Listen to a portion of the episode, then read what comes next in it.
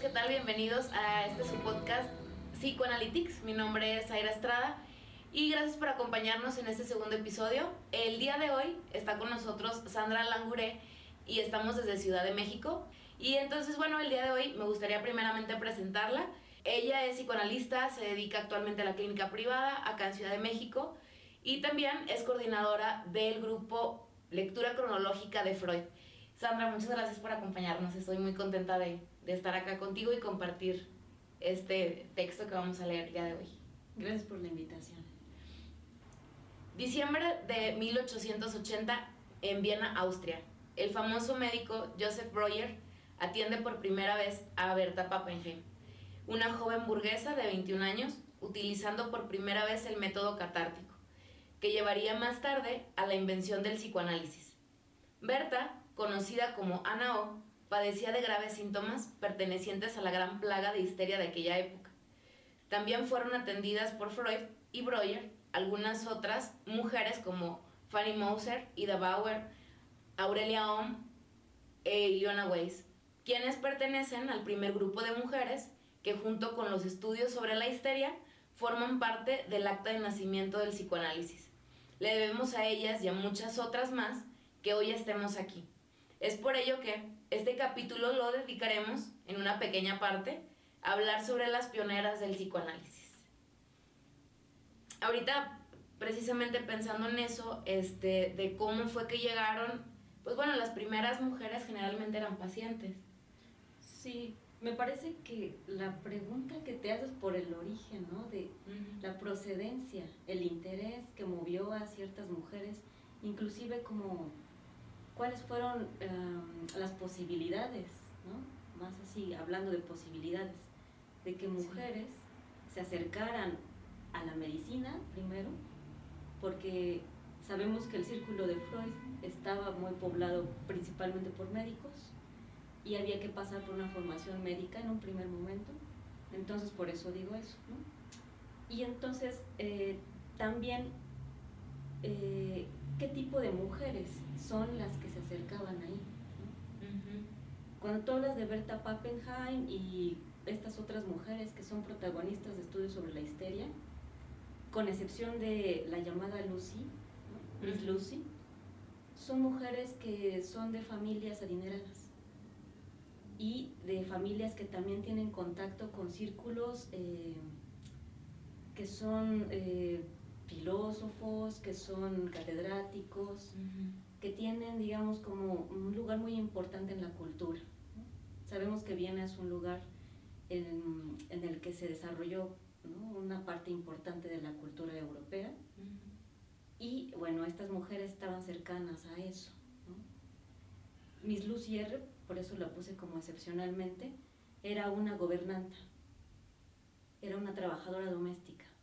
Entonces, esto también lo hablo así porque las mujeres que recibía Freud justamente no pertenecían a esta clase y las mujeres eh, de las que tú hablas, ¿no? como en esta suerte de plaga, ¿no? epidemia eh, de la histeria, de la bestia negra, ¿no? se decía en, París, ahí en la Salpêtrière, em, precisamente esas mujeres eran de clase baja, por eso acudían a los hospitales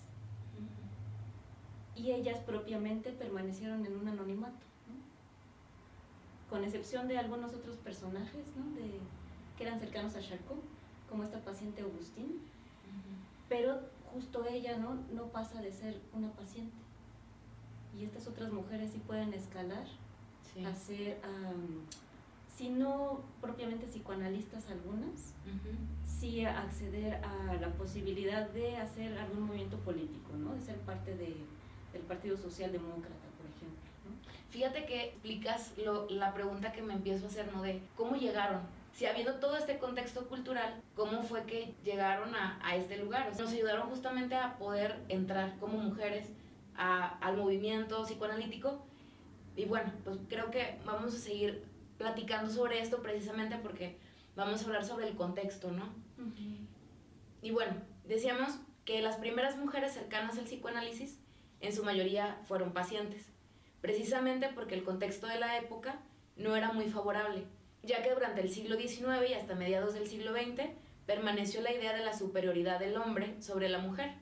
Sabemos que la democracia había excluido de forma tajante a las mujeres y que su función se caracterizaba principalmente por la función de esposa y madre. Así que de un inicio se, se, limitaban a formar parte del estudio y experimento de los médicos, que era precisamente lo, lo que decías. Y pienso en, también ahorita en algo que comentabas de, de Charcot. ¿Con Berta ya estaba el método catártico como tal? ¿O fue algo que fueron descubriendo? Eh, ¿O la hipnosis cómo fue modificando? Freud cómo fue modificando su trabajo en la hipnosis? O sea, en ese sentido, la pregunta sería, ¿cómo se fue modificando? O si ya se puede hablar de un método catártico como tal en esta época. Em, me parece que el nombre del método catártico se acuña a posteriori. Breuer es el que lleva a cabo la cura de Berta Pappenheim en el 80, como bien dices, ¿no? 80-81. Y él le transmite a Freud lo que está viendo, ¿no? Con, Berta, después, después de que sucede. Em, a Freud le interesa mucho y cuando se va a París con Charcot, eh, le expone, ¿no? Así como, mi amigo Breuer no está haciendo esto y a no le interesa. Es muy interesante justo, ¿no? Que no le haya como interesado ahondar a Charcot, dado que él estaba trabajando con, con, la histeria y de algún modo, ¿no? Con la hipnosis. Eh, cabe mencionar que la hipnosis eh, tiene diversos abordajes, ¿no? Dependiendo como eh, el país. Entonces está Braid en Inglaterra, Luego tenemos a la escuela de Nancy, que también es eh, Francia. Pero bueno, hay una cierta narrativa en donde se contrapone, ¿no? Como casi que en una suerte ahí de enemistad con la Salpetriere en París. Y bueno, justamente se contrapone, ¿no? Eh, hablo de narrativa porque son como estas eh, cuestiones de la historiografía. Entonces, difiere de autor a autor, ¿no? Quien escriba qué es lo que pasaba ahí. Pero entonces eh, estamos hablando de que son dos estilos distintos, ¿no? De, topar con la, con la hipnosis. En Nancy ya se hablaba de psicoterapia, por ejemplo, ¿no? Y en la Salpetrier la cuestión era que con la hipnosis, eh, quien podía ser susceptible a la hipnosis, inmediatamente era eso como un signo de que padecía histeria, ¿no? Mm. O de que entonces ahí había como eh, como una posibilidad de diagnosticar neurosis. Y también está esta escuela de Suiza, de Forel, ¿no? que es uno de, los eh, autores a quien Freud prologa, y es otro tipo ¿no? de, de, hipnosis. Entonces, como tal, tenemos, ¿no? digamos, como una amplia gama de prácticas ahí eh, con respecto a una sola cosa. Y Breuer, ¿qué es lo que hace? ¿no? Él más que nada está muy empapado de la escuela de Nancy y trae una fuerte influencia de Charcot, ¿no? Como Freud mismo también. Y ahí, bueno, ellos dos, eh, a la hora, ¿no? Como de, estar eh, conversando sobre este caso, pues entonces disciernen que hay ciertas pautas que les vendría bien publicar, ¿no? Más que nada, ya después, a posteriori, en alguna carta que Freud eh, no, más bien que Breuer dirige a, Forel justamente, él dice que se sintió empujado por Freud, ¿no? Para escribir estudios sobre la histeria. Mm. Así como que él se dejó seducir por, por la iniciativa de Freud, ¿no? Y, no entendía por qué había accedido. Sobre todo porque Freud, ¿no? En, en 1893 estaba viendo por ahí su interés sobre la cuestión de la sexualidad. Y entonces eh, Breuer la tenía presente también, pero públicamente no le interesaba, ¿no? También postular, digamos, como desde ahí. Entonces, muy complejo eso. Y, digamos, como toda la parte de, de, ir construyendo qué sería el método catártico, o por qué se le denominaría el método catártico, tiene que ver con el principio de abreacción y aparte de ese principio de abreacción que tendría eh, un fundamento fisiológico, también tiene que ver, eh, por ahí es como una especie de, de, lectura, ¿no? No sabemos a ciencia cierta, pero son como eslabones que se han ido construyendo, de que curiosamente el tío de Marta Bernays, la esposa de, Freud, Jacob Bernays. Él, que fue un estudioso en Aristóteles, habría traducido un texto que posiblemente le hubiera interesado a Breuer a Freud, que trataba justo de la catarsis. Mm. Y era la catarsis en un sentido médico. Entonces, bueno, ¿no? Este, justo por ahí es una especie como de hipótesis. O sea, entonces, realmente lo que voy entendiendo es que la catarsis viene a ser como un proceso que se fue desarrollando poco a poco a partir de la hipnosis, por así decirlo. O sea, trabajaban con la hipnosis y posteriormente se fue como, eh, no sé si evolucionando al método catártico, pero no como tal decir, bueno, esto es el método catártico y ya, sino una historia que va detrás, ¿no? un proceso que...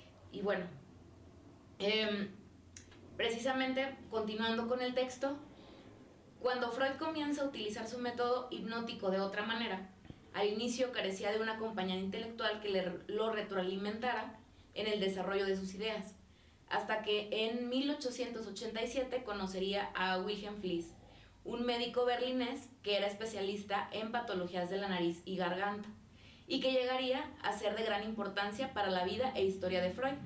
Al paso de los años, cinco años más tarde, después de haber compartido infinidad de cartas y de ideas para trabajar con el funcionamiento psíquico, Emma Eckstein fue la principal víctima de los intercambios clínicos y divagaciones teóricas de Fliss y Freud. Esto haciéndolo una cita textual que por ahí me encontré en uno de los libros que investigué. Em, y bueno, justamente siguiendo esta cronología de hablar de la hipnosis, método catártico, cómo Freud entonces va también eh, utilizando una forma distinta de trabajar, pues posteriormente se encuentra con Fliss. Y, y bueno, no sé si por ahí con, con Emma, eh, que era lo que platicábamos, ¿no? Anteriormente, que, que me mandaste por ahí el correo de, bueno, a esta psicoanalista que, em, que no se sabe mucho, pero que ahí estaba.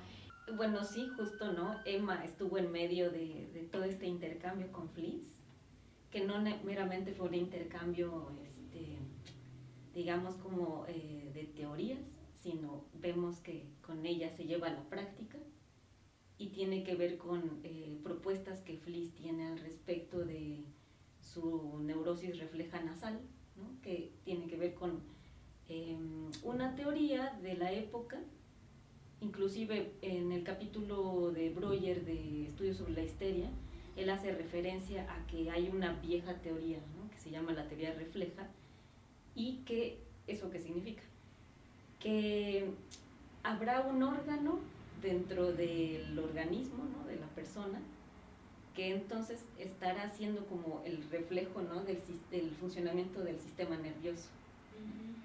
Entonces, ese órgano que está anómalo, eh, por ejemplo, en las mujeres sería supuestamente ¿no? la matriz.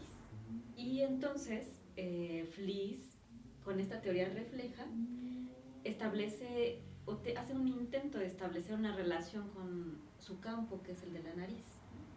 Aquí tenemos el, el libro en la versión francesa, eh, la versión original por supuesto está en alemán, pero el título de eh, su libro es Las relaciones entre la nariz y los órganos genitales femeninos.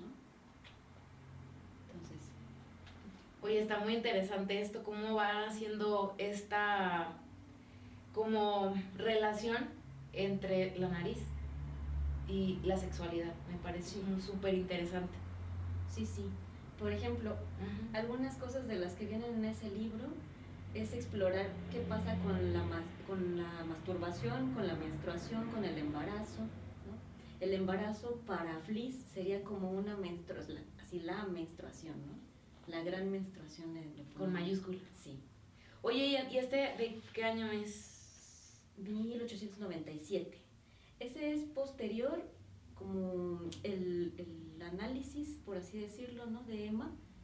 Eh, un análisis eh, como propio de los años ¿no? de finales del siglo XIX, no el psicoanálisis que ahora conocemos, que por supuesto ha ido cambiando a través de los años, pero el psicoanálisis que Freud intentaba realizar en, en esa época Em, justo, ¿no? Emma está entre más o menos 1895 y el 97, y este libro es posterior a todo lo que sucede. O sea, sí le sirvió trabajar con, con, con Emma. Sí, sí, sí, mucho. Y bueno, voy a, bueno, porque no hemos dicho quién es o de dónde salió Emma. Emma era una chica judía y burguesa, justo lo que decías hace rato, ¿no? De, de las pacientes que generalmente llegaban. Culta y muy activa en el movimiento feminista de Austria. Pertenecía a una familia de siete hermanos y así como otras mujeres, también padecía de síntomas histéricos, en especial dolores gástricos y dolores fuertes durante la menstruación. Ahora me hace sentido con lo que decías de esto de la menstruación. Por lo que al llegar con Freud, este le ofreció llevar a cabo una cura catártica. También tenía la hipótesis de que sus dolores podían tener que ver con la mucosa de la nariz, así que decidió hablarle a Fliss para que la operara. El caso de Emma es muy complejo, pero a la vez faltan muchos documentos para poder decir algo contundente. Entonces, por ahí algunas de las lecturas, porque ha habido algunas, no son abundantes tampoco, pero sí que ha causado pues interés, ¿no? En saber qué es lo que sucede, más allá del pues una cuestión como de que provoca escándalo, ¿no? Que es la operación y em, pues esta, este olvido de Fliss, de, de, la gasa en su nariz. Más allá de todo eso, ¿no? Que, que creo que sí es importante para fines de em, tejer algo en relación a cómo Freud percibía a su amigo, ¿no? en qué lugar lo estaba colocando, eh, más allá de, de, seguir con el hilo del escándalo, me parece que es muy interesante que entre ellos dos había un intercambio y que entonces justo Emma al estar ahí, ¿no? en medio de, de la teoría de Freud y, y teoría y práctica, ¿no? Teoría y práctica de Freud y lo mismo para Fliss, ¿no?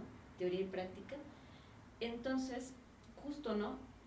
Em, a pesar de estos errores, va caminando algo, ¿no? De ese psicoanálisis. Tal vez em, incluyendo un poco, ¿no? Que este análisis pasa de estar en un terreno casi que muy fisiológico hacia el terreno de la fantasía. Entonces, Emma es importante por eso. Pero creo que, que pudiera sonar como bastante delicado el decir, bueno, pues estaban mm, experimentando y sucedió esto, pero pienso que a partir de esos errores, aunque suene como muy crudo, pues es justo que se puede ir dando un camino a seguir desarrollando la teoría. Y bueno, precisamente acá cuento un poco de, esta, de, este incidente, aunque también creo que, que más allá, esto que pasa con las mujeres, creo que más allá de como hablar solo de los incidentes o de lo que más se conoce de las mujeres, pienso que sería más interesante poder hablar de todo aquello que pudieron dejar en teoría, en aportaciones. Pero bueno, dos semanas después de la cirugía, como bien decíamos que Freud le habla a Fliss para que la opere, le surgieron problemas de infección en la nariz. Un fragmento de esta se le había roto, por lo que tuvo una hemorragia. Y para remediarlo, como Felicia ya no estaba en Viena, Freud le habló a un amigo médico, quien le dijo que la razón del incidente había sido que Felicia olvidó un pedazo de gasa con yodo dentro de la nariz. Entonces era esto también que, que comentabas. Freud juzgó que esto había sido un acto negligente, pero nunca le reclamó a mí me parece también interesante, tal vez no es el tema ahorita, pero como ah, en la relación de Freud y de Fliss, ¿no? ¿Cómo era su relación? Pero a lo mejor es un tema para otro momento. Em, Emma retomó el tratamiento con Freud y posteriormente le confiere una hipótesis acerca de una escena de seducción reprimida, que era pues, la, la hipótesis que tenía Freud acerca del caso de Emma. No sabemos mucho, como decías, pero lo que sabemos de ella es suficiente para reconocerla como una de las pacientes que más influyó en Freud durante el periodo crucial en que trabajó para establecer y fundar el psicoanálisis. Emma Eckstein terminó su tratamiento con Freud antes de finales de 1897. Cito, Emma Eckstein es considerada como la primera mujer psicoanalista en la historia del freudismo. Aquí me surgía una pregunta, no sé si, si hay algún registro más allá como de, de cómo sirvió el tratarla a ella para que pudieran desarrollar una teoría más bien, no sé si ella también desarrolló, por ahí leía que eh, ella escribía también, entonces no sé si algún momento ella fue a una reunión o también hizo alguna aportación como, ya no solo de Freud, de ella, o sea, vaya, como tomando eh, de base el caso, sino ella propiamente hacer una aportación o ella acudir con Freud. No, no sé si eso este, por ahí nos pudieras compartir. Sí. Eh, primero rastrear un poco de dónde están ciertos registros de Emma, ¿no? Porque como bien dices, el periodo crucial eh, de 1895 a 1897 en donde se desarrolla la llamada teoría de la seducción, que cabe decir que Freud no la nombra así, aunque la palabra seducción es muy constante en sus escritos, pero también utiliza otras. Eh, a posteriori, ¿no? ya eh, los historiadores nombran teoría de la seducción, pero eh, justo, ¿no? Esta teoría de la seducción estaba muy asentada en que eh, las neurosis tenían que ver con sucesos que habían ocurrido en la infancia por parte de adultos que estaban a su cuidado. Eso Freud lo expone en un escrito de 1896 que se llama Etiología de la Histeria y no tiene éxito. sus colegas médicos, eh, por ejemplo, ¿no? el, el psiquiatra Kraft Ebing, que era muy cercano a él, pero también era un psiquiatra que tenía un, lugar importante dentro de la comunidad médica, arroja el comentario de que esa teoría suya es un cuento de hadas. Entonces, Freud, por supuesto, ¿no? Y como decías hace ratito, de todos estos tropiezos es posible justamente entonces eh, rehacer de ese terreno fallido otra cosa. Y entonces, bueno, Freud ¿no? queda muy contento con esa crítica, pero la toma en serio, al parecer. Y entonces con Emma, ellos dos van caminando ¿no? en su análisis hacia ciertas escenas que podemos leer nosotros, ¿no? En, tanto en la segunda parte del proyecto de psicología, que es la de psicopatología, y que está muy bueno, hasta hay un diagrama ahí muy ilustrativo, ¿no? Que se puede utilizar ya para em, pensar las relaciones que Freud estaba estableciendo ¿no? entre escenas y entre los elementos de las propias escenas, es decir, lo que eventualmente va a ser muy llamativo del método de asociación libre. Ahí están como algunos comienzos de eso. Em, de ahí, justo como con esa lógica, van caminando hacia otras escenas que se pueden leer en la correspondencia con Fliss y que tienen que ver, por ejemplo, es, es como un poco ambiguo, no queda muy claro y hay investigadores que han estado como tratando de descifrar ahí qué pasa, pero es el tema de las brujas. Entonces Emma narra algunas eh, escenas con este tipo de contenido y Freud le comparte eso a Fliss y Freud eh, hace una hilación con este campo, todavía no tal cual como se podrá ver posteriormente en la obra de Freud, pero sí tiene que ver con algo del orden de la fantasía, ¿no? Como decíamos hace ratito. Pero entonces Emma no solo era una paciente, sino que compartió sus escritos con Freud. Sí, pero posteriormente. Mm, se dice que es la primera psicoanalista, también hay pocos datos al respecto, eh, pero eh, uno de los autores que, del el primero de hecho, que da con esta correspondencia entre Freud y Fliss al respecto de Emma, que es eh, Jeffrey Mason, em, él se da cuenta de que Emma es muy, muy importante y que no, no sabe por qué. En la primera edición de las cartas, eh, Ana Freud decide no tomarlas en cuenta. Okay. Eso es muy importante. Sí, sí y se da cuenta que incluso cuando em, él ya tiene la confianza de Ana Freud para ver toda la correspondencia, eh, le dice a Ana, oiga, ¿y estas cartas? ¿No? O sea, ¿quién es Emma? Y ella dice, no, es un asunto sin importancia. Y bueno, vemos que después de la publicación es, es una fuente muy importante, ¿no? Entonces, pero por lo mismo, no sabemos si los documentos que tenemos sean los eh, totales, ¿no? o todavía habrá más, Pero bueno, entonces sigo con eso, ¿no? Con, dentro de esos documentos podemos leer que em, entre Freud y ella habría habido como que Freud le mandaba pacientes okay. y que entonces ella supervisaba con él. Mm, Y que también ella tomaba eh, volúmenes de su biblioteca de estos libros que tienen que ver con la sexualidad y ella trabajó, eso parece ser, más sobre el tema de la masturbación en los niños. Ok. Qué interesante, ¿no? Ahorita que dices esto de que supervisaba con Freud, eh, lo pensaba precisamente porque por ahí también leía, me parece que en el, libro de Rudinesco, en la biografía de Freud, que había sido Jung el primer supervisado. Pero entonces también pensando en esto de, claro, falta todavía como esta correspondencia, que bueno, que no sabemos realmente si está toda, pero entonces también eso como cambiaría un poco la historia, ¿no? Y qué interesante que haya sido una mujer. Sí, justo. Ujú.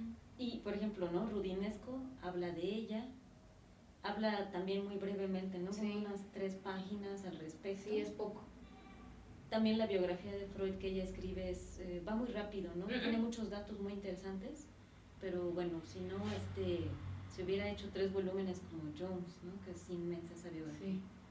Como quiera, voy a, pues igual dejo ahí la, la, la bibliografía este, en los comentarios y todo eso para también incluir los libros que, que tú me puedas pasar y los que yo también utilicé para la investigación, digo, para que estén ahí, que pues esté como más al alcance, ¿no? Que es el objetivo, que podamos, como- no nada más como nosotras poder saberlo, sino que esto se esparza por las demás, para las demás personas, ¿no? Ajá. Pero justo, ¿no? Cómo queda ensombrecida Ajá. Emma eh, al nombrarla ahora como la posible primer psicoanalista Sí. y de un psicoanálisis muy, eh, eh, ¿cómo decirlo? En sus primeros tiempos. Ajá. Y que sí, pues eh, seguramente esto es bastante importante, o sea, por eso que decíamos de cómo va evolucionando. Sí, que por supuesto no es el psicoanálisis que ahora conocemos, pero creo que es importante conocer la historia para poder entender en dónde estamos ahorita. Y yo le comentaba a un amigo la posibilidad, porque Emma, como tú bien dices, era muy activa en los movimientos sociales y políticos. Su hermana eh, estaba muy dentro de- del Partido Socialista y Emma también, de algún modo eh, compartía muchos vínculos con, con ese partido. Entonces, estos eh, trabajos que ella escribe con respecto al, pues podríamos decir, ¿no? como este psicoanálisis de, de esta época, repercuten, por supuesto, también en su labor como mujer política. O sea, lo que tú estás ya nombrando ahorita como feminismo de esa época, Ajá. el feminismo se vio nutrido por este intercambio que tuvo con Freud, yo pienso. Sí, claro, porque pues bueno, a fin de cuentas el psicoanálisis te toca en 360 de tu vida. Y bueno, seguimos. Mientras tanto, para el año de 1908, ya un poco más después, ya formada la primera sociedad psicoanalítica de Viena, todavía no formalmente, eh, como la IPA, pero todavía, pues bueno, ya en este momento ya se le había dado el nombre de Sociedad Psicoanalítica de Viena. El grupo tenía claras intenciones de institucionalizarse con la finalidad de seguir creciendo. Ya había un grupo, ya iban los miércoles a, a- por ahí con Freud a, a leer y a charlar. Cabe señalar que para este entonces el grupo seguía estando libre de mujeres en sus reuniones y la admisión de nuevos integrantes era secreto y se hacía por medio de votación, lo cual obviamente dificultaba más su presencia. Dos años después, en la sesión del 6 de abril de 1910, tras el segundo Congreso Internacional, Freud plantea que la mayoría de los integrantes del grupo habían sido invitados suyos y que aunque estaba muy a gusto con eso, creía que había llegado el momento de que hubiera un presidente de la sociedad de Viena, por lo que propone a Adler y él acepta. Inmediatamente Adler hizo algunos cambios. El cambio que hizo que cambiara el rumbo de la historia de las mujeres en el psicoanálisis fue que aceptara más adeptos entre los médicos y los interesados. Porque aunque por muy sencillo que fuera este cambio, a partir de 1910, justo en este año que fue la fundación ahora sí de la Asoci- Asociación Psicoanalítica Internacional, fue que las mujeres comenzaron a aparecer en la historia del movimiento psicoanalítico. Y bueno, aquí esta, esta última em, palabra o frase me hace pensar que anteriormente habíamos comentado con Emma que Emma se consideraba como la primera psicoanalista, decía por ahí del freudismo, y ahorita estamos hablando del movimiento psicoanalítico, entonces me ponía a pensar en, pues no es lo mismo pensar en Freud de 1800 porque no había un movimiento psicoanalítico como tal. Entonces, pensando en esto, que a partir de 1910 ya hay un movimiento psicoanalítico, entonces en ese sentido, las primeras, o sea, podríamos considerar, porque hay otra mujer que se considera como la primer psicoanalista, pero pensaba, bueno, ¿qué, qué tal si sería la diferencia entre la mujer psicoanalista, la primera mujer psicoanalista del freudismo y la primer psicoanalista del movimiento psicoanalítico? Y también pensando en eso mismo, cómo es que van llegando al inicio como meramente pacientes y posteriormente eh, ya no solo como pacientes, sino también gente o mujeres que estudiaron y que llegaron directamente al movimiento, ¿no? Eh, o al, al, círculo. Y una de las mujeres que también llegó como paciente, de quien vamos a hablar, es Sabina Spielrein. Sabina Spielrein fue la primera mujer del movimiento psicoanalítico que hizo una carrera propiamente dicha dentro del psicoanálisis, aunque su ingreso también fue como paciente. Ella se acerca por medio de Jung, quien sería su analista. Aunque hay un autor por ahí, John Launer, eh, que afirma lo contrario, desmintiendo a Aldo Carontenuto, escritor reconocido del autor eh, Diario de una secreta simetría, que eso está muy interesante, eh, que decíamos que pues hay como diferentes autores que dan una perspectiva distinta, entonces pues bueno, esto es algo que generalmente se dice de Sabina, ¿no? Era paciente de Jung y también fue su amante, pero bien hay otro autor que por ahí dice que no fue su paciente, pero creo que sería interesante como poder pensar en ello e investigar para, para ver qué dicen los demás. Eh, como quiera, creo que este tema lo podemos tocar ahorita. Sabina eh, entra internada al Hospital Psiquiátrico de Zurich el, 19, el 17 de agosto de 1904. Tenía solo 19 años y padecía de severas depresiones entre otros síntomas que le aquejaban desde niña. Diez meses después ingresa a la Facultad de Medicina para luego convertirse en psiquiatra. Y para 1906 Sabina es dada de alta. Para entonces, Jung le escribe a Freud una carta pidiéndole ayuda con este caso clínico difícil, convirtiéndose así en el primer supervisado de la historia, que era también lo que decíamos, ¿no? Que si él era considerado como el primer supervisor, supervisado, eh, pero ahora podríamos ponerlo en duda. Cabe señalar que Freud no conocía aún la identidad de la paciente, que esto también pienso que en las primeras cartas que Jung le manda a Freud, que no le dice quién es su paciente, pues pienso que por ahí a lo mejor también en este desconocimiento, pues justo podría caber o quedar con esto del, pues tal vez no era su paciente ella, no lo sé, estoy especulando, pero creo que había que investigar. En 1911, Sabina termina su carrera de medicina defendiendo una tesis sobre un caso de esquizofrenia. Y en ese mismo año, el primer contacto que tiene con Freud es por medio de cartas, para luego conocerlo en noviembre directamente en una reunión de los miércoles. Y bueno, algo de los puntos que, comentaba, que me gustaría como retroalimentación de, de eso, que me parece muy interesante, es sobre, por un lado, de que generalmente las mujeres se les conoce más por sus escándalos eh, que propiamente como por lo que hicieron, eh, que hay muchos textos también que algunos que desaparecieron, que no los no salieron o que quedan como mochos. Eh, por otro lado también... o que no están traducidos. Ajá. nosotros, por ejemplo. Y entonces eso hace difícil, ¿no? Como que también la investigación o, o la el bagaje que nosotros podamos tener teórico para ir entendiendo y em, pues no sé, también por ahí platicar sobre esto que te comentaba de, de, los autores que dicen cosas distintas y que también pues sería interesante como pensar en ello y algunas aportaciones que, que hizo Sabina más allá de cómo este escándalo si era o no era o qué pasó con Jung, etc. Hay varias cosas en, en lo que vas tejiendo en tu texto por ejemplo, ¿no? Entre, quisiera, ¿no? Rescatar esta parte de la pregunta que te hace sobre el freudismo y el movimiento psicoanalítico, porque entonces si pensamos, ¿no? Otra vez en retrospectiva con Emma Eckstein, ella estaría por fuera del movimiento psicoanalítico, es digamos como que ella es un antecedente o su trabajo con Freud es un antecedente de la fundación de un espacio propio grupal.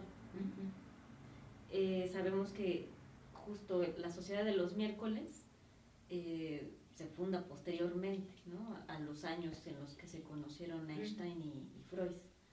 Entonces, no sabemos si ella justo tuvo alguna importancia eh, dentro de, de, este círculo, más que, ¿no? o sea, como tal, digamos, presencialmente, más que em, se le cita por ahí en alguna de las reuniones este señor Feder, ¿no? un médico muy importante, que por cierto su hijo es el que hace toda esta labor de recopilar las, las actas, ¿no? se le llaman, los cuatro tomos de las actas de la Sociedad de los Miércoles. Entonces, bueno, Feder es un personaje muy interesante porque eh, él rescata el, la labor em, documental del trabajo de Eckstein y a la vez es también quien sugiere a esta mujer, Margaret Hilferding, para que forme parte de la sociedad. Entonces, ya está ahí fungiendo como alguien que está visibilizando el trabajo de dos mujeres. Bueno, el freudismo ya es una pregunta como aparte. Eh, Asun tiene todo un libro dedicado al asunto del freudismo que es como un fenómeno de qué es lo que se hace con, mm, con la obra de Freud, ¿no? Ese tema lo podemos dejar aparte porque es muy amplio, seguramente daría como para otro, otro podcast. Y bueno, y justo, ¿no? Ya eh, pensando en Spielrein, ella ya llega eh, en un momento en el que ya hay como cierta cohesión de grupo, ¿no? Por así decirlo, porque sabemos que también hay algunas disputas dentro y precisamente se dan algunos quiebres em, entre personajes ¿no? importantes, como tú habías dicho, ¿no? Adler, y que es con quien también eh, tú pensabas la posibilidad de que no estuviera tan visible la obra de esta mujer Margaret, precisamente porque ella en esta ruptura que tiene con Freud Adler, ella decide irse a la escuela de este hombre, ¿no? De psicología individual. Sin embargo, ¿no? O sea, voy tejiendo esto gracias a lo que tú escribiste, em, porque vamos incidiendo en varios campos, ¿no? Uno en el de, digamos, como los grupos psicoanalíticos, ¿no? Cómo se van conformando. Aquí primero tenemos uno, pero ya vimos que hay una ruptura y ya se formó otra cosa y quiénes son los que se acercan a Freud, ¿no? ¿Quiénes son los interesados? Aquí ya está Jung, ¿no? Dirigiéndose a Freud para preguntarle por una paciente, ¿no? Podemos decirlo así. Pero entonces, como ya, hay, eh, ya está la internacional, el momento de Sabina ya es otro que el de las otras dos mujeres que habíamos mencionado anteriormente.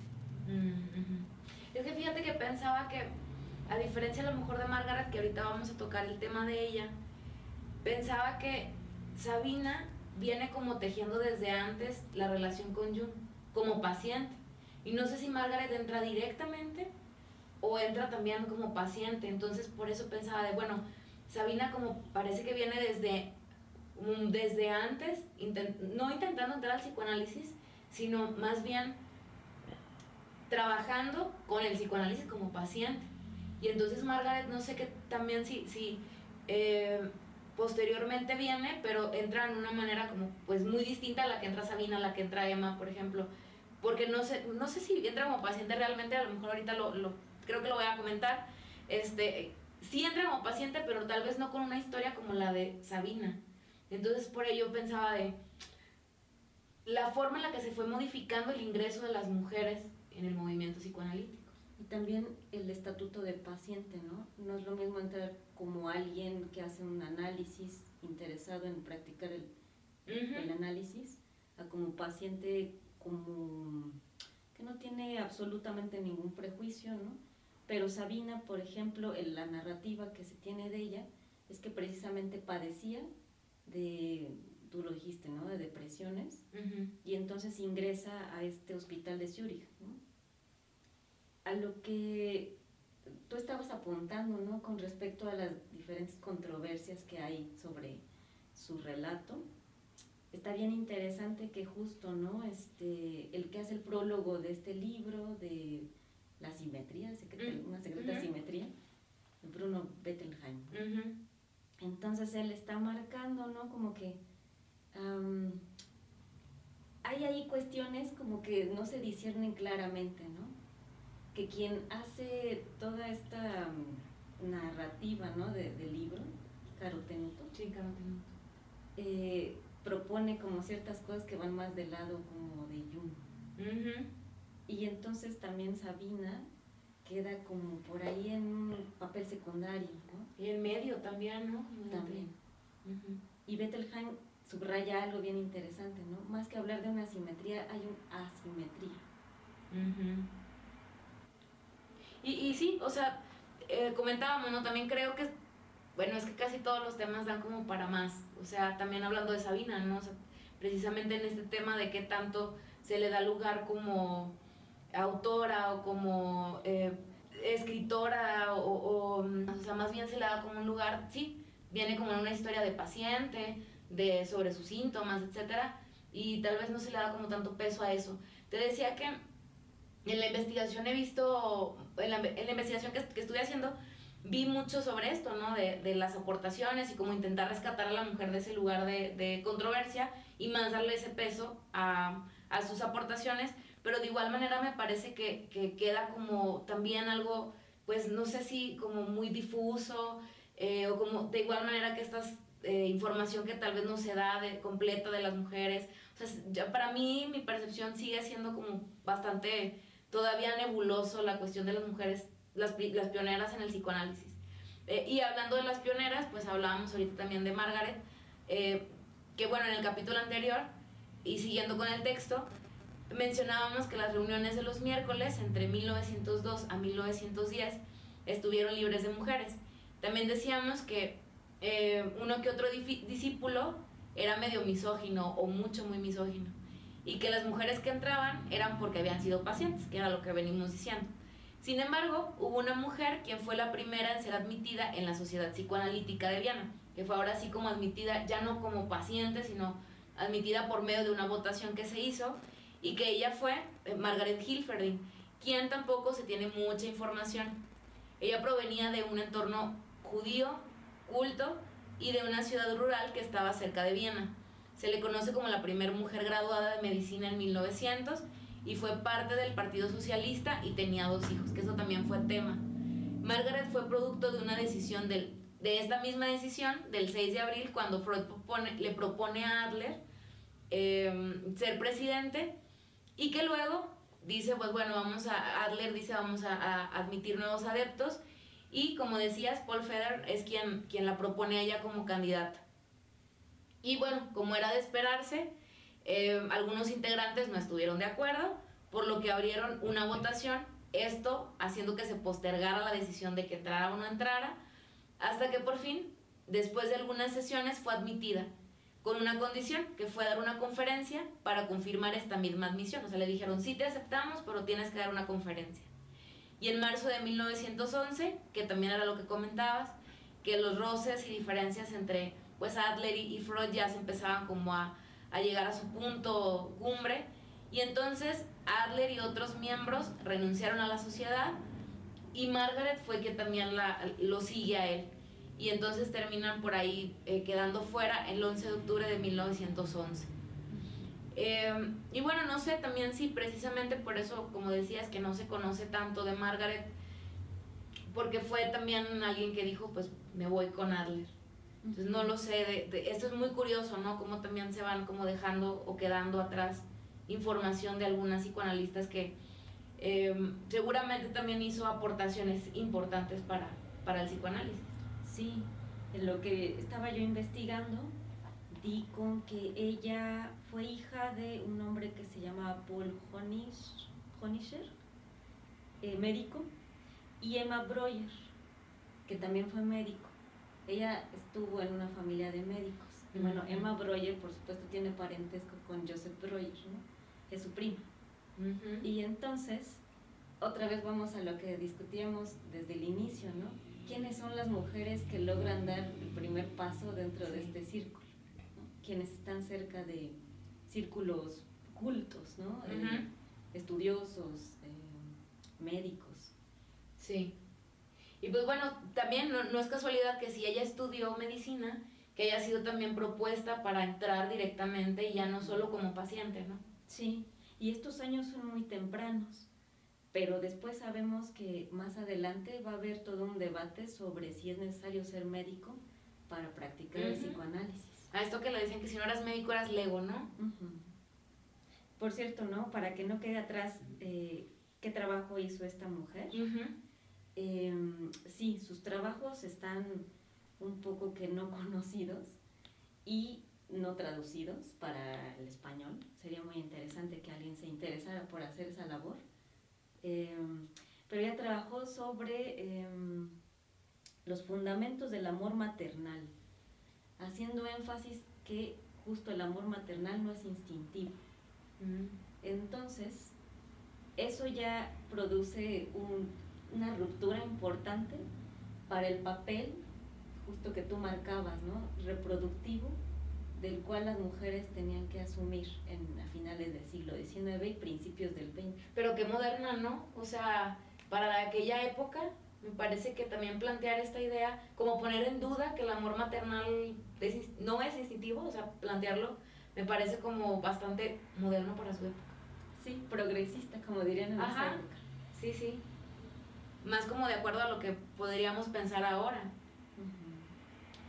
Y bueno, posteriormente eh, bueno, entonces pensaba en la cronología, ¿no? O sea, parece que primero va Emma, eh, después aparece Margaret, después Sabina, y posteriormente hablamos eh, de otra psicoanalista que entra directamente también, que en 1913, que también algo muy curioso, ella se llama Germaine Hugh Helmut, quien representa una referencia fundamental en la historia del psicoanálisis también, porque fue quien primero planteó la práctica analítica con niños.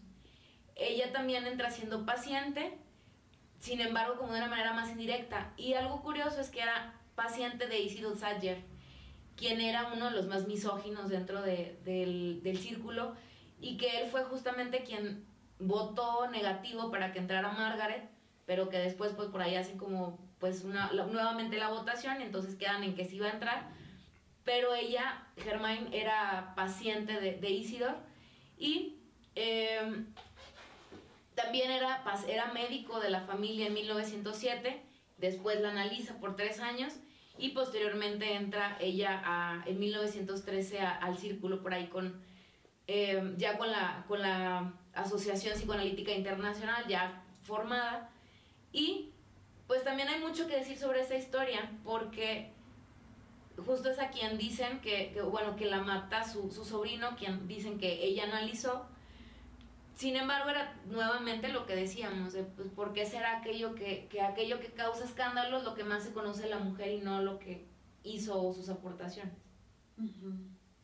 Porque insertar eh, su trabajo, ¿no? Como en una suerte de personaje trágico. Ajá.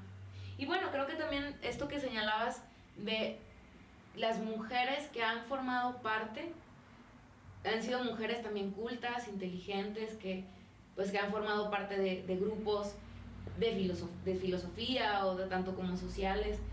Y pues bueno, eso yo creo que no los deja como en, cualquier lugar, no solo de, de, género, ¿no? sino en cualquier lugar como personas, o sea, gente que, que, o personas que tienen la capacidad de pensar o tener un criterio, de formarse o ir más allá, como decimos ahorita, de, más contemporáneos para su época. O sea, creo que las mujeres que han ido marcando la pauta, pues han sido mujeres que dejan como muy bien parado el lugar de mujer dentro del psicoanálisis.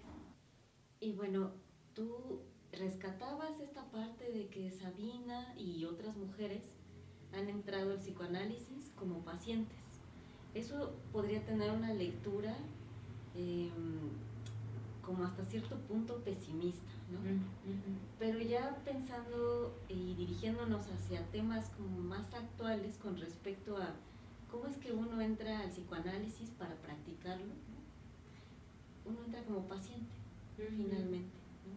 Entonces, como estábamos hablando anteriormente de que hay momentos del psicoanálisis, ya con la IPA también se plantea cuáles serían las posibilidades de formación de los analistas. ¿no? Y el análisis personal entraría en, un rubro. Entonces el hecho de que estas mujeres entraran como pacientes y eventualmente quisieran hacer el salto hacia la práctica analítica, no es más que algo que sucede con cada uno de los que practicamos el análisis. Ajá.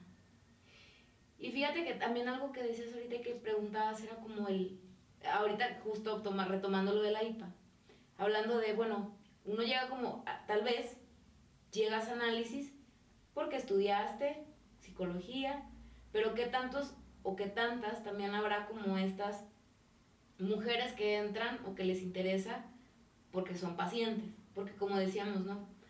Te atraviesa totalmente el psicoanálisis y te llega, ¿no? tanto que te interesas en, bueno, ¿y esto qué? ¿O cómo es? Y eh, por otro lado, también pensaba en esto de los perfiles, de que decíamos también ahorita, que también hace la IPA, ¿no? De, bueno, este sí entra, este no entra, este sí entra y este no entra. Y esto que te preguntabas, ¿de habrá habido mujeres también que no necesariamente tenían como este perfil eh, de mujer culta o burguesa? Seguramente habrá, ¿no?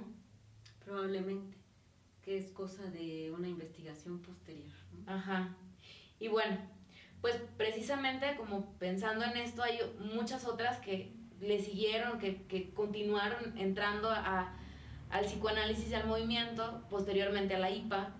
Después de, de Germain vinieron eh, o muchas otras mujeres, podemos mencionar a Helen Dodge, Melanie Klein, Anna Freud, Marie Bonaparte, Luz Salomé, algunas de otras, por ejemplo, épocas más contemporáneas como Dolto, Pierre Launier, Joyce McDougall, Em, y otras psicoanalistas de ya no solamente europeas, sino también argentinas, por ejemplo, Arminda Verasturi, Mari Langer, Silvia Bleichmar, em, o bien algunas otras españolas, mexicanas, etcétera. Digo, ya el psicoanálisis se, se expande ya después de la Segunda Guerra Mundial, etcétera. Pero bueno, precisamente en esto, continuando con la lectura, sería imposible ahondar de manera individual en cada una en un solo capítulo precisamente como por esto nos vamos en esta línea de cómo entran las mujeres, cómo, quiénes son las pioneras, cómo es que llegan a ser tan importantes en el gremio psicoanalítico. También es la pregunta de cómo llegan, ya no solo de quiénes son las pioneras, sino también de cada una que marcó. Pienso ahorita de, esto de las, del nombre pioneras o de, la palabra pioneras, pues es como marcar, ¿no? la primera que, o la primera que hizo, que dijo, que etcétera. Creo que eso va siendo importante precisamente para poder ir entendiendo cómo fue que, se, que, empezó a darse esa, ese desarrollo y cómo es que llegamos ahorita a estar en donde estamos. Que insisto con esto de, de la historia, de creo que es importante conocer la historia para poder ubicarnos en un lugar en la actualidad. Y ahora que abres un poco también esta parte de cómo está construida esa historia, ¿no? Esa historia hegemónica y por qué estas mujeres ocupan un lugar tan secundario en esa historia, podríamos precisamente pensar en que, nada más para nombrarlo, porque creo que es un tema súper extenso, si esa historia también no corresponde a la lógica patriarcal. Entonces, teniendo eso en cuenta, justo no estas preguntas que vamos ahora haciendo, si necesariamente se tiene que cumplir como ciertos atributos para poder practicar el psicoanálisis, entonces pues como que se caen un poco, ¿no? Claro. Sí, claro, y, pues no solamente en el sentido de, de, la cultura, sino también pienso como en, esta, en este discurso patriarcal de la institución. Sí. Entonces creo que también eso es un temota gigante. Y bueno, pues me parece que hemos llegado a, al final de, de, nuestro discurso. Sandra, ¿quisieras comentar algo más? Me parece que todavía queda mucho, pero pues bueno, me gustaría que también nos pudieras compartir como algo de, de, una reflexión, algo que tú quieras decir respecto a lo que hemos leído, de lo que has comentado, de lo que se ha rebotado aquí, precisamente como para retroalimentar. Eh, pero también si tú te llevas algo como de esto que hemos investigado también juntas, ¿no? Porque la investigación normal me la aventé yo, también tú. Entonces, pues no sé si quieras comentar algo. Pues a mí me pareció de lo más delicioso el ejercicio, ¿no? Eh, la investigación individual es muy rica, pero cuando es compartida empieza a surgir justamente, como dijiste, un rebote, ¿no? Y nos da posibilidad de pensar otras cosas que en la soledad no pensaríamos. Y ahora esto que planteas, ¿no? Si se trata de también esta lógica institucional, y agrego, ¿no? La lógica institucional de los grupos psicoanalíticos nos queda como pregunta, ¿no? Claro.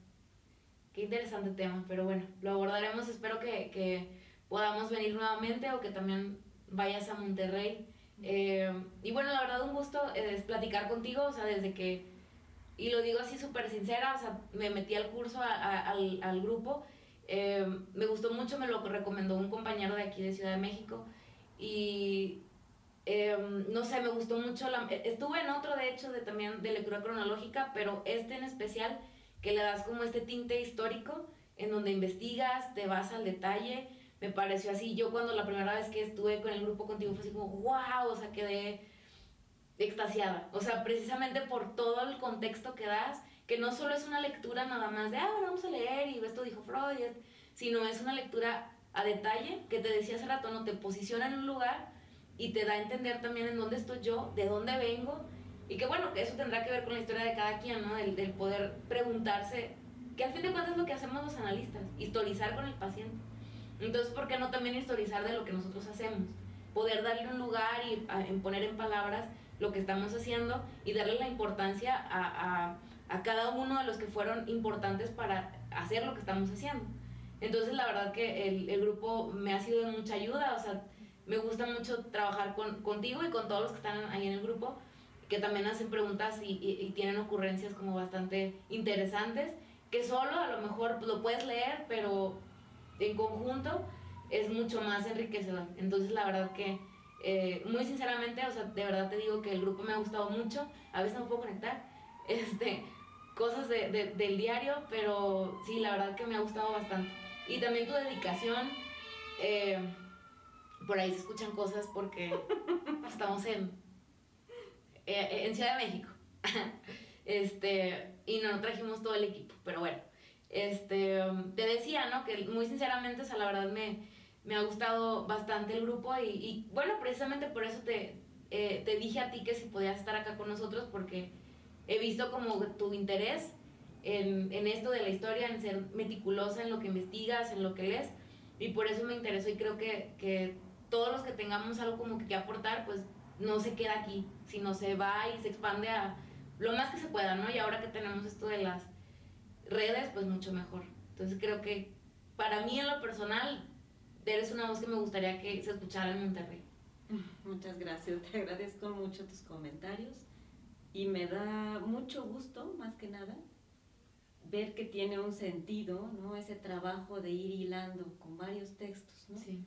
Y que no se queda como en una versión última de los hechos, sino que precisamente dejemos ahí, pero es para abrir más preguntas para que cada quien pueda ir tomando sus intereses y eventualmente pues hacer un trabajo como el que tú haces aquí en tu podcast y está basado prácticamente en preguntas. exacto, para aprender, una manera didáctica de aprender. Sí, en hacerte cargo de tu propia formación.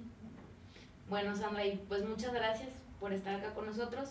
Y bueno, ya para despedirnos también te traemos un, pequeño obsequio, este, un presente para que pues lo, lo, lo, veas y lo puedes abrir para que se lo enseñes ahí a la gente.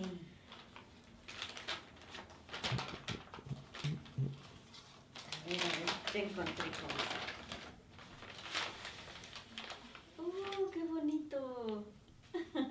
Este dibujo representa el tema del que hemos tocado el día de hoy, de las primeras mujeres. Por ahí hace como eso que hablábamos de la hipnosis al inicio. Sí. Entonces, pues es una representación de todas las mujeres que fueron atendidas al inicio. ¡Wow! Está hermoso.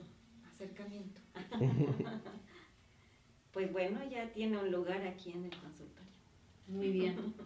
Bueno, pues ahora sí nos despedimos. Y bueno, dejamos hasta aquí el día de hoy. Nos vemos en el próximo capítulo. Síganos en nuestras redes sociales y hasta luego.